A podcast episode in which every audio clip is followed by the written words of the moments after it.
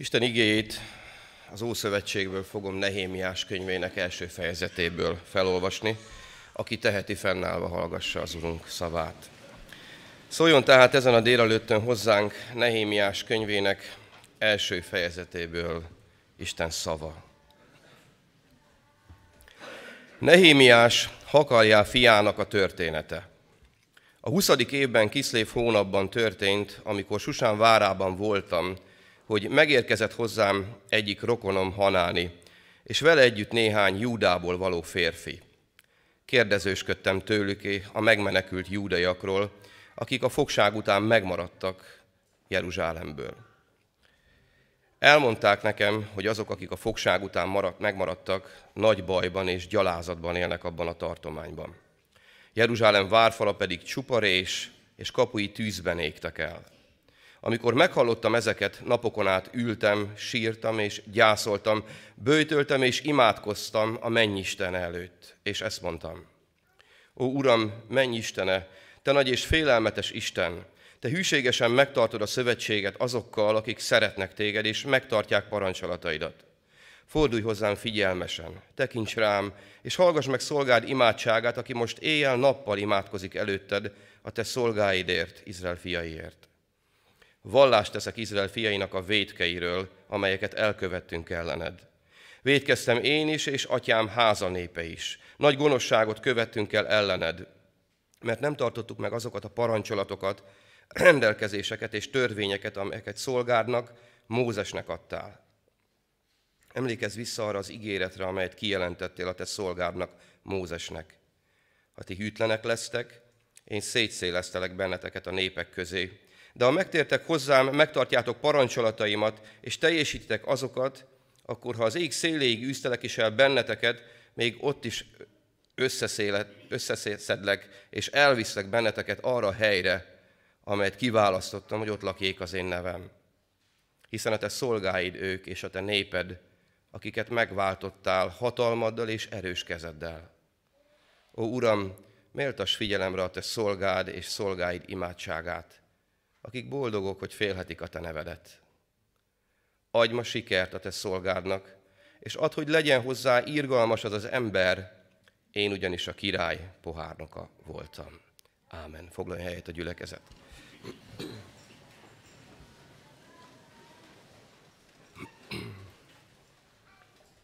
Már egy ideje ugye a gyülekezetünk, a szolgálatok is a vezetőség választással kapcsolatosak. Hát ez a mai is egy kicsit ehhez kapcsolódik, és hiszem, hogy az én drága testvéreimnek a szívében lévő gondolatokat esetleg irányba állíthatja még talán, és döntés születhet majd, olyan döntés, amely Istentől való döntés. Az előzményekről tehát csak annyit, hogy Istennek a népe eltért a kijelölt, számára kijelölt útról. Isten a szövetségkötésben parancsolatokat adott, törvényt adott a népnek, egy élettervet adott, jelzőtáblákat adott arra, hogy a nép megmaradva hűségesen a szövetségben azon az úton járhasson, ahol igazán egy emberi élet boldoggá tud válni. És ráébred arra a szövetségkötésben igent mondó, hívásra igent mondó nép, hogy tulajdonképpen minden emberi akarat, emberi elgondolás, amely eltér az isteni akarattól és az isteni iránymutatástól, az csődbe, boldogtalanságba, reménytelenségbe és kárhozatba visz. Isten hűséges volt a népéhez. Ő ma is az. Isten szeretné, hogyha az ő népe boldoggá legyen, boldoggá váljon. Szeretné, hogyha örömteli életet éljen. És ma is Krisztus kegyelme által szeretné üdvözíteni az ő népét. Van tehát egy isteni terv, Isten nem rejtőzködik, Isten sokszor hallottunk már erről, és Isten kinyilatkoztatja magát azért, hogy az ő népét ezen az úton tartsa. Viszont ott van az emberi szív, amely családabb mindennél, és sokszor eltér ettől az úttól. Hát Izrael is bűnt követett el, elszakadt az ő Istenétől, engedetlenné vált, és ennek a büntetése volt a fogság.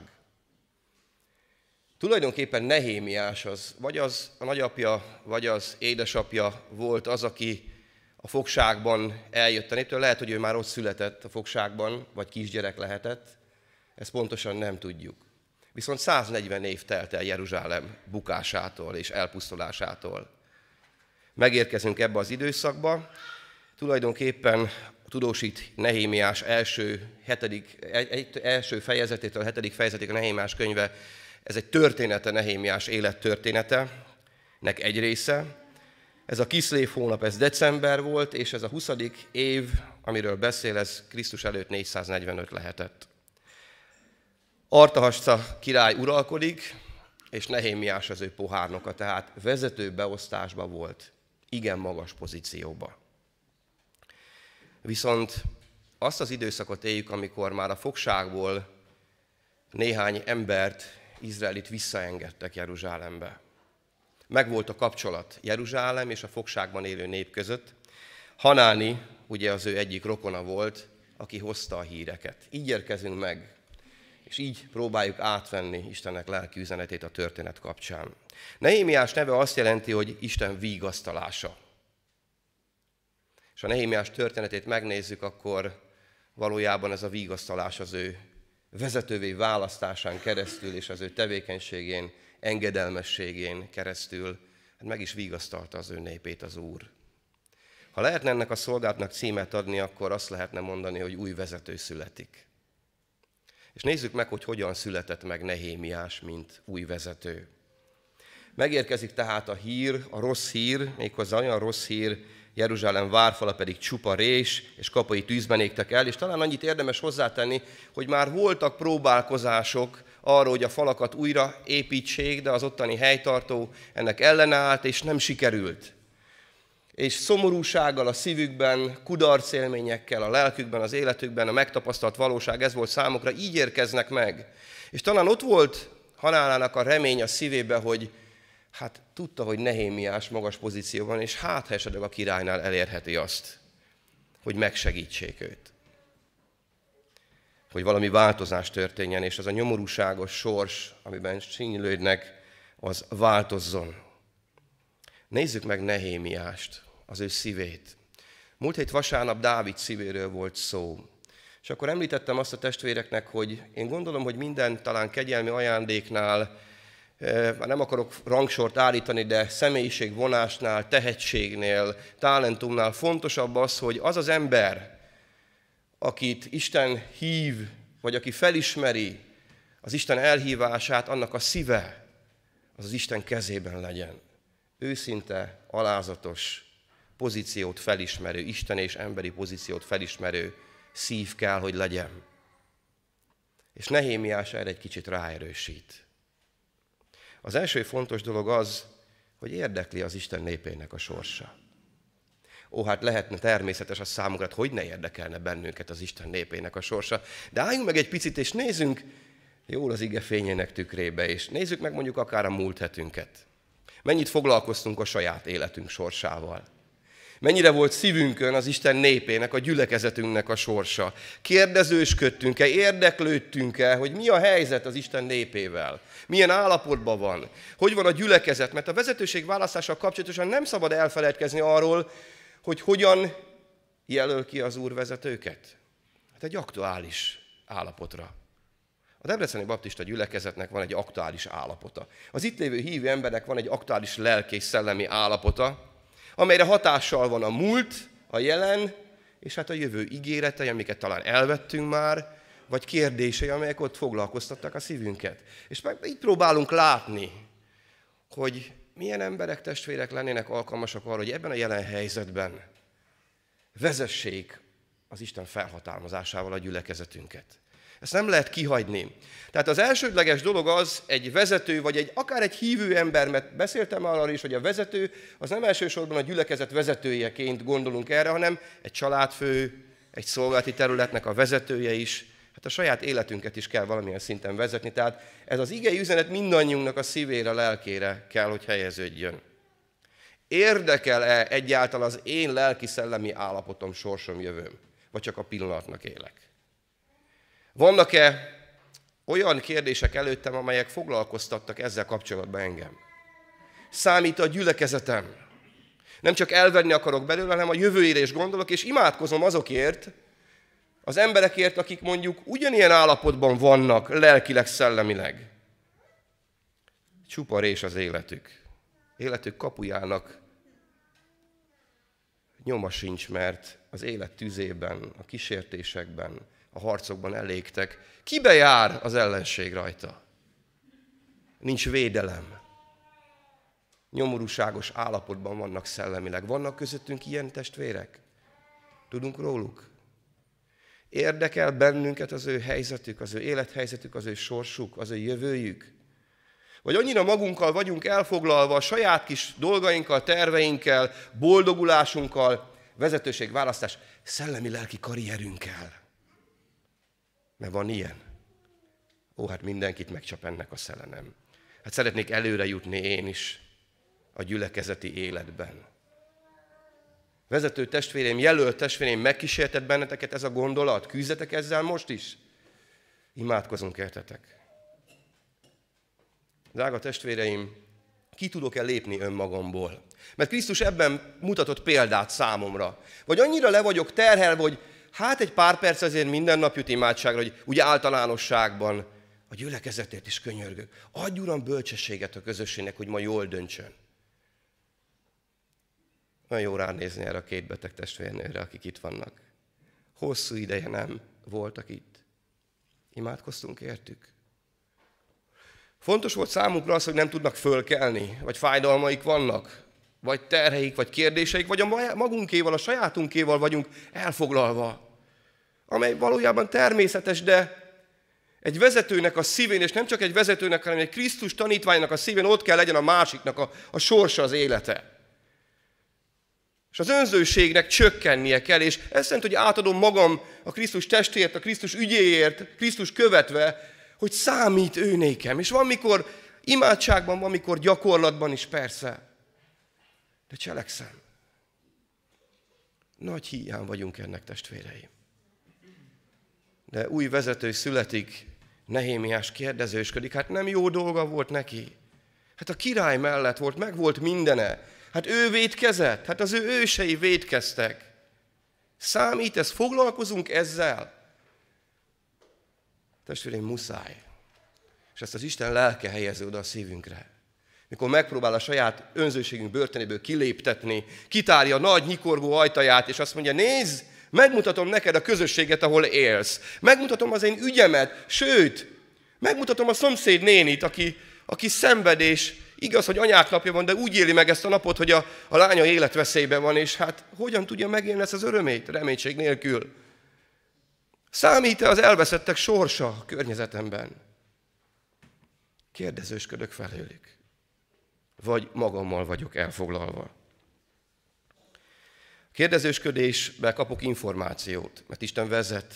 Nehémiás is elé tárta a helyzetet, és mondhatta volna azt, hogy hát ez szomorú. Hát igen, ez borzasztó. És élte volna tovább az életét. Sokszor nem ezt tesszük, testvérek. Vasárnap érdekel a gyülekezet sorsa, hétfőn meg annyi dolgom van, hogy imádkozni. Vagy éppen valaki fele szolgálni. Hát nem érek rá, hát annyi bajom van. Kérdezősködni még talán kérdezősködünk. Aztán ott van a következő lépés, hát hatalmam van, mondhatta volna Nehémiás, és hát bemegyek a királyhoz. Drága vezetőjelölt testvéreim, ez emberi, hústesti. És hogyha emberi, akkor hadd legyek egy kicsit kemény, mert Jézus is az volt Péterrel szemben, miután hatalmas bizonyságot tett, megvallott, hogy Jézus az Isten fia. És amikor Jézus elmondja néki, hogy hát meg kell áldoztatni az Isten fiának, és nem úgy fognak történni a dolgok, hogy te eltervezted, Péter, akkor azt mondja, nem történhet ez meg veled, Jézus, hogy téged keresztre feszítnek. Mit mond neki Jézus? Távozz tőlem, sátán. Miért? Mert emberek szerint gondolkodol. Nem Isten szerint. Ez egy kicsit egy élesedik a helyzet, nem? Hát hányszor gondolkodunk emberi módon? Olyan egyszerű a helyzet, testvérek. Vagy Isten szerint gondolkodom, vagy a sátán szerint. Az emberi gondolkodás Jézus olvasatában azt mondja, hogy ha még nem is tűnik ki abból, mert olyan jó szándékkal mondta Péter, hát nem ez a mi tervünk veled, Jézus. Nem ez a mi tervünk az életünkkel, Izrael életével. Ez egy emberi terv, és arra azt mondja Jézus, hogy ez sátáni terv. Mi lett volna, ha nem áldoztatik meg a megváltó? Hát nem lennénk itt. Valahol a kárhozat felé szaladnánk, rohannánk. Isten akarata, vagy ember, az ördög akarata. Mi akkor a feladatom? Olyan egyszerű, és mégis nehéz. Megtagadni önmagam, és belállni az isteni akaratba. Emberi akarat az lett volna itt, hogyha a protekcióját kihasználva, hát király, olyan jó lenne, hogyha én is egy kicsit nevesebb lennék, belekerülnék Izrael történelemkönyvébe, egyébként így is belekerült a mennyei történelemkönyvbe. Ez sokkal jobb, amellett még az izraelibe is persze. De hogy hát elintézem én azt, nem? Megoldom én, megszervezem én azt, ez olyan jó jelölt testvérünk, olyan szimpatikus, hát majd egy gyűjtök tábort mellé, és akkor eljövök az Isten tisztelt, igaz, hogy máskor nem jövök el, de most itt vagyok. Mert fontos dolog, emberi akarat. Inkább legyen itt mindenki. Nem azt akarom súhálni. De hogy vannak ilyen emberi gondolatok?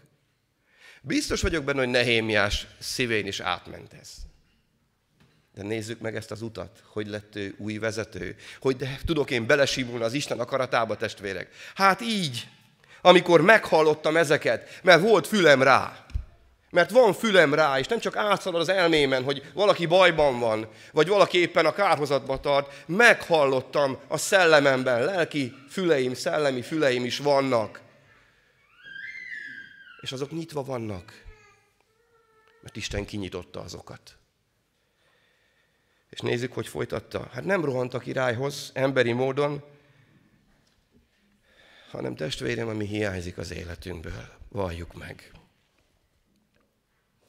Napokon át. Pedig volt dolga, de nem számított már semmi. Csak ez az ügy, az Isten szeretet, az Isten népének fájdalmas sorsa, az elveszettek sorsa, az, hogy isteni rend nem uralkodik már a kiválasztott város és nép életében, és nem számított semmi, oda szánta magát az ő ügyére. És azt mondta, ültem, megálltam az életemben. Foglalkoztatott ez a kérdés, nem volt fontosabb dolog számomra, csak az Isten ügye. Megálltam, mert dolgoznunk kell, mert nevelnünk kell gyerekeket, meg sok minden dolgunk van, de... Amikor az Isten ráterhel valamit a szívemre, akkor megállok. Az lesz a legfontosabb. Hányszor tapasztaltuk már meg, hogy az Isten utána pótol minket? Hányszor volt már bizonyság, és mégis újra és újra meg kell küzdeni. Ez is a bizonyíték annak, hogy nem egy légüres térben éljük a hívő életünket, mert a sátán egyből ott van.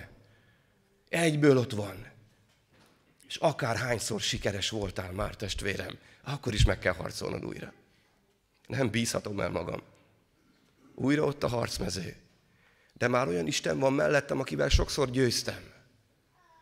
És már ismerem jobban, egyre jobban ismerem. És Nehémiásnak itt volt a kulcspozíció, sokkal nagyobb úrnak látta a királynál az Istent. Ez egy fontos dolog, amely szerint, hogy sokkal nagyobb, mint a problémám az Isten. És azt mondja, ültem, és sírtam. Hát tudunk mi sírni? Nem?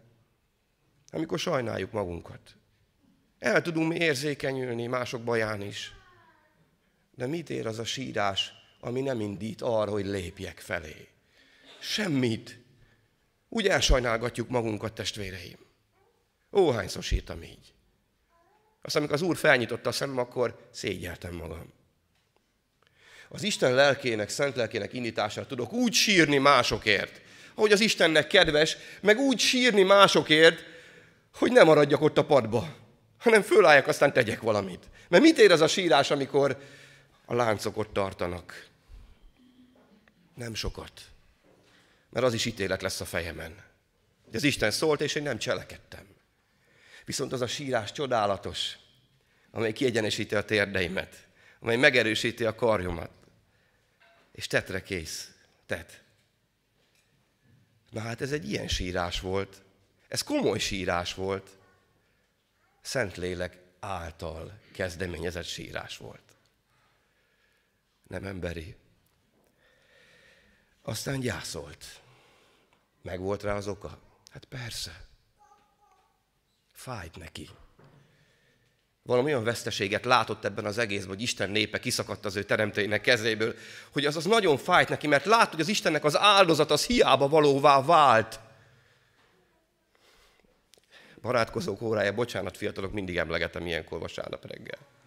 Mondtam nekik, a fiataloknak, mi lenne testvéreim, hogyha most nem barátkozók óráját tartanánk, hanem elkárhozók óráját.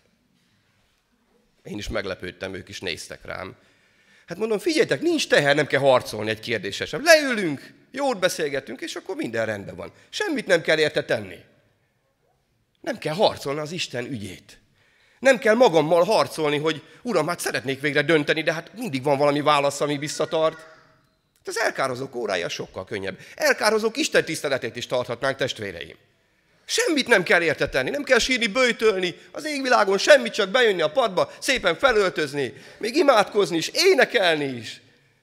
És simán elkározunk. Nem vicces, már én is mosolygok rajta. Az Isten tiszteletet szervezett itt mára. Az Isten tiszteletet meg ő határozza meg, hogy legyen. Hogyan lesz ez áldás számomra? Azt, hogy megalázom magam. Megvallom azt, hogy nem tettem, eddig nem nagyon érdekelt mások sorsa, és olyan csodálatos, hogy az Isten talán lehet, hogy nem is vádol, mert a saját terheim is olyanok voltak. Mikor nincs időm, testvéreim, mások terhével foglalkozni? Akkor, ha nem látom a megoldást a sajátomra. Akkor, amikor egyedül vagyok, és kizárom Istent az életemből. Akkor, amikor nem hiszek az ígéreteiben. Akkor, amikor nem hallgatok a lelkére. Akkor, amikor a bűnöm elválaszt tőle. Nincs kapcsolat, élő személyes kapcsolat, mindennapi, szüntelen, minden pillanatra érvényes kapcsolat vele. Mert akkor magamra maradok, és magam cipelem a terheimet, és nem marad erőm arra, hogy másokéval foglalkozzak. Viszont amikor az Istennek átadom a terheimet, akkor Isten megnyitja az én szellemi látásomat, hallásomat, beélesíti. És erőtől duzzadóvá teszi a lábaimat, a kezeimet, a számat. És tudok sírni, tudok böjtölni, tudok figyelni, ott lenni az Úr előtt. Böjtöltem és imádkoztam a menny Istene előtt. Mert lehet böjtölni magamat sajnálva is. Lehet böjtölni vádlásokkal, teli szívvel. Ó, már csak eddig bírtam. Lehet Istennek az indítását is emberévé tenni, mikor csak én vagyok a középpontban. Nézzük, a menny Isten előtt, ott vagyok-e most? És így folytatja, és ezt mondtam. Megszólalt Nehémiás. Nem azt mondta, hogy uram, hát ez tragédia. Istenem, mi lesz ebből? Testvéreim, mit csináljunk? Nem, ezt mondtam. Megvallotta az Istent. Hogy ő ismerte. Csodálatos megvallás, bizonyságtétel. Ó, Uram, Te ki vagy, nagy és félelmetes Isten vagy. De úgy folytatja, hogy Te hűséges Isten vagy. Te megtartod a szövetségedet. Ez az Isten ma is itt van. Isten nem vált hűtlenné. Ha az én nyomorúságos helyzetem engem zavar vagy terhel, nem az Istennel van a probléma, testvéreim. Isten ugyanolyan hatalmas. Így látom-e? Akik szeretnek téged és megtartják parancsolataidat, azt mondja, hogy azokkal megtartod a szövetségedet. Krisztus vére elég, ha én követem engedelmesen őt. Fordulj hozzám figyelmesen, tekints rám, hallgass meg az én imámat. Ma nem rólam szól. Ma arról szól, hogy te milyen hatalmas vagy. Testvéreim, az én imámat, aktuális imámat, ez meghatározza, hogy kinek látom az Isten most. Remeg a térdem, Istenem, megválasztanak-e? Hát milyen blama lesz, hogyha itt vagyok jelölt, és nem választanak meg? Remeg a térdem. Mi lesz, hogyha az elképzeléseimet nem tudom megvalósítani? Hát mi lesz az én presztisemmel? Uram, csak jól döntsünk. Én nekem ez az elképzelésem, remélem a többiek is megértik ezt, és lesz elég szavazat? Nem. Meglátom a menny Istenét, hogy kézben tartja a dolgokat. A jövőm is az ő kezében van. Így is, meg úgy is. Hát, ha nem választják meg a testvéremet, akkor neki ugyanúgy üdvössége van. Ugyanúgy szeretni fogja az Isten. Ha meg megválasztják, akkor is szeretni fogja. Akkor lehet, hogy úgy érzi majd, hogy nagyobb szükség lesz az Isten szeretetére, de akkor is szeretni fogja. Látni az Istent. Úgy, ahogy ő valójában van, meglátni az Istent, és gyönyörködni benne, és hinni benne, és vele kapcsolatba lenni. Azt mondja, emlékezz vissza arra az ígéretedre. Hát ez hirtelen egy jó vallásos embernek, aki évtizedek óta hívő már, hát ez Isten káromlás. Emlékeztetni Istent az ő dolgát, nem emlékszik ő. Nézzük csak, mit mond az Ézsaiás könyvében. Falaidra, Jeruzsálem, őröket állítottam, soha ne hallgassanak, se nappal, se éjjel. Ti, akik az Urat emlékeztetitek, ne legyetek némák. Ne engedjétek, hogy néma maradjon, amíg helyre nem állítja, és dicséretre méltóvá nem teszi Jeruzsálemet a földön. Na hát Nehémiás erre az isteni akaratra hangolódott rá, és így emlékeztette az Istent. Mert valójában, mikor Istent emlékeztette, magát emlékeztette, és megvallotta azt, amire neki abban az imádságban, abban a szorult helyzetben és mélységben szüksége volt. Mert nekünk is ezért van szükségünk, hogy emlékeztessük az Istent. Mert közben mi is ráfókuszálunk. Itt van ez a bűnvallás. Ó, hát ez van ódivatunk, nem, mert bűnt vallani. Nem lehet Istenhez bűnvallás nélkül menni. Itt van ez az ember. Nem is ő volt a bűnös. És Krisztus példáját követve azonosul a bűnösökkel. Ez a krisztusi lelkület. Nem teszi különbé magát náluk. Amellett, hogy csodálatos dolgon nem közömbös a bűnös nép iránt, és nem azt mondja, hogy megérdemelték, hanem azt mondja, hogy vétkeztünk ellened. És azonosul népe bűnével, úgy viszi a terheket elé, az Úr elé. Úgy imádkozik egy testvérért, hogy tudja, hogy ő sem különb. És lehet, hogy most a testvére van bűnben, de lehet, hogy bármikor ő vagy elbukott már, vagy el fog bukni. Ott van a lehetőség. Nem teszi különbé magát azokért, akiket imádkozik. Ez egy krisztusi lelkület. Tudunk-e így könyörögni egymásért, a közösségünkért? Hogy nem emeljük fölé magunkat mások fölé, hanem ez a lelkület átragadja a szívünket. És tudunk-e úgy könyörögni, hogy nem vádolunk másokat, és nem ítélkezünk? Mert ez a legfontosabb, testvéreim. Úgy tudunk olyan szívvel ott lenni, tusakodni az Isten népért, az ő ügyéért, másokért, magunkért is, hogy nem a sebeinket nyalogatjuk. Hát, ez a gyülekezet az elmúlt évtizedekben nem tudtam úgy lelkileg fejlődni. Borzalom. Az az ember, aki engem mindig konfliktusba csalt, mindig belecsábított, nem bocsátott meg, én sem tudtam meg, hogy borzasztott, valami másik gyülekezet kéne nekem. Ahol valami jobb, ahol jobban érzem magam, és ott normális hívők vannak, akikkel ki tudunk békülni, meg tudunk egymásnak bocsátani, meg ki tudja még mit lehetne felsorolni.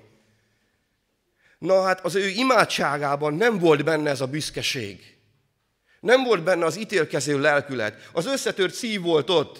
Akkor azt mondta, hogy igen, én ugyanolyan vagyok, mint ő. Ugyanúgy megváltásra van szükségem. Ugyanúgy az Isten kegyelmére szorulok. És így könyörgöm értük. Testvérek, az Úr lelke el tudja ezt végezni. Le kell borulnunk ő előtte, hogy ez működjön. Olyan csodálatos, hogy megvallja a bűnt, és elmondja, hogy mi volt a bűn, nevén nevezi ezt. Nem voltak engedelmesek, nem követték az Isten útmutatását. És esedezik, Uram, méltas figyelemre a te szolgád és a szolgád imádságát, akik boldogok, hogy félhetik a te nevedet. Ez egy csodálatos mondat, drága testvéreim. Nehémiás ezt az utat bejárva menj be a királyhoz. Az imádságra nekünk van szükségünk elsősorban. Mert imádság közben megváltozik a szívünk, megváltozik az Isten képünk, élünk át bizonyságtételeket, csodákat, kisebb csodákat, vagy türelmet kapunk, ha még nem változik valami, amit szeretnénk, vagy Isten elveszi a szívünkről és mást ad, de ilyen lelkülettel lehet csak az Isten előtt, az Istennel találkozni. Az Úr kegyelme őrizzen meg bennünket, és adjon bölcsességet ezen a mai délelőttön is. És erősítse a jelöltek szívét, hangolja rá az Isten akaratára, és adjon bölcsességet az ő népének. Az Isten szeretete és hűsége nem fog megváltozni ezen a délutánon ma sem, a szavazás után. Hát a vetésaratás törvény az működik, ez mindig is működött, de az Isten szeretete nem fog elhagyni bennünket. Drága testvéreim, azt kívánunk mindannyiunknak, hogy az Isten igének üzenete legyen bátorító, ne ítélő szó, legyen vigasztaló, erősítő szó, és kérjünk Istentől ilyen szívet, ő tudja megadni számunkra. És kérjünk Istentől ilyen vezetőket, akik nem közömbösek Isten népének ügye iránt, nem közömbösek az ügyön túl az Isten gyermekei, terhei, életének problémái és sorsa iránt, hanem ott van a szívük velük, mert ennek a gyülekezetnek ilyen vezetőkre van szükségük. És az Isten ügyeit, a visszatérő információkat az Isten népével kapcsolatosan oda viszik az Úr elé. Megvallják az ő hatalmát, bűnt vallanak, és kérik a vezetést. Kérik a célokat, kérik a látást. Mert, erről beszélgettünk már a kegyelmi ajándékok kapcsán, a kormányzás vagy vezetés kegyelmi ajándéka az Istentől adatik. Van valaki, aki szuggesztív személyiség, elragadja a figyelmet, nagyon hallgatnak rá, követik esetleg őt. Van, akinek megvan a tehetsége ahhoz, hogy másokat vezessen, irányítson. De ez Isten népének az élénk, testvérek, édes kevés.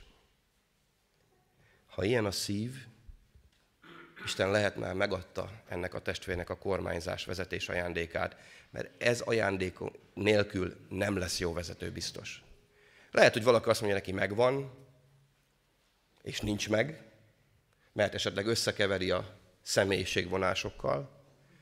Lehet, hogy valakinek nincs meg, de a szíve ott van, de ha megválasztja a gyülekezet, megadja neki az Isten. Mert mit jelent ez a karizma? Azt jelenti, ami itt eddig el volt sorolva. Nem közömbös az Isten népének ügye iránt, sorsa iránt. Érdekli, foglalkozik vele, rátereli Isten a szívére, és tulajdonképpen megmutatja neki az Isten akaratát az Isten népével kapcsolatosan. És azon felül megmutatja azt is, hogy hogyan kell őket vezetni, merre kell vinni őket. És ott tartja azon az úton. Kormányzás ajándéka ezt jelenti. Isteni akarat felismerése, képessége, hogy átadja a vezetést, és a gyümölcs ott lesz, hogy vezető után menni is fog a közösség. Úgyhogy ilyen szívvel legyünk az Úr előtt, drága testvéreim, és legyünk az Úr előtt. És azzal zárnám a szolgálatot, hogy az Isten törődik mindannyiunk életével. Vannak közöttünk olyan lelkek ma, akik Isten nélkül élnek, és nap mint nap azzal szembesülnek, hogy nincs megoldás. Az én életem tele van réssel, a kapuim tűzben égtek el, és már alig sínylődök valahogy, és talán lelkileg már levegőhöz se jutok. Akkor hadd hirdessem ma is. Jézus Krisztus él. A Szent Háromság Isten erővel és hatalommal van ma is, és már alig várja az ő imádságukat, hogy végre felsóhajtsanak ő hozzá. És odaadják az életüket, az elrontott életüket az ő kezébe. És végre megnyissák szívüket az örgetés előtt, és azt mondják, Uram, én kudarcot vallottam, de már nem próbálok bujkálni, már nem próbálok saját erőből semmit, egész egyszerűen megállok előtted, és ölelj át, és segíts. Tiszta szívből elmondott imádság. Ez egy kapu egy új élet felé. Jézus golgotai kereszt áldozata feltámadásnak győzelme garantálja az erőt a szabadulásra és a gyógyulásra. Vegyük észre ezeket a lelkeket körülöttünk. És ha a lelkek felismerték, hogy ilyen állapotban vannak, jöjjenek az Istenhez, akár ezen az alkalmon is. Imádkozzunk most ezért. Az Isten népe higgyen az ő drága urában. Csendesedjünk el, testvérek!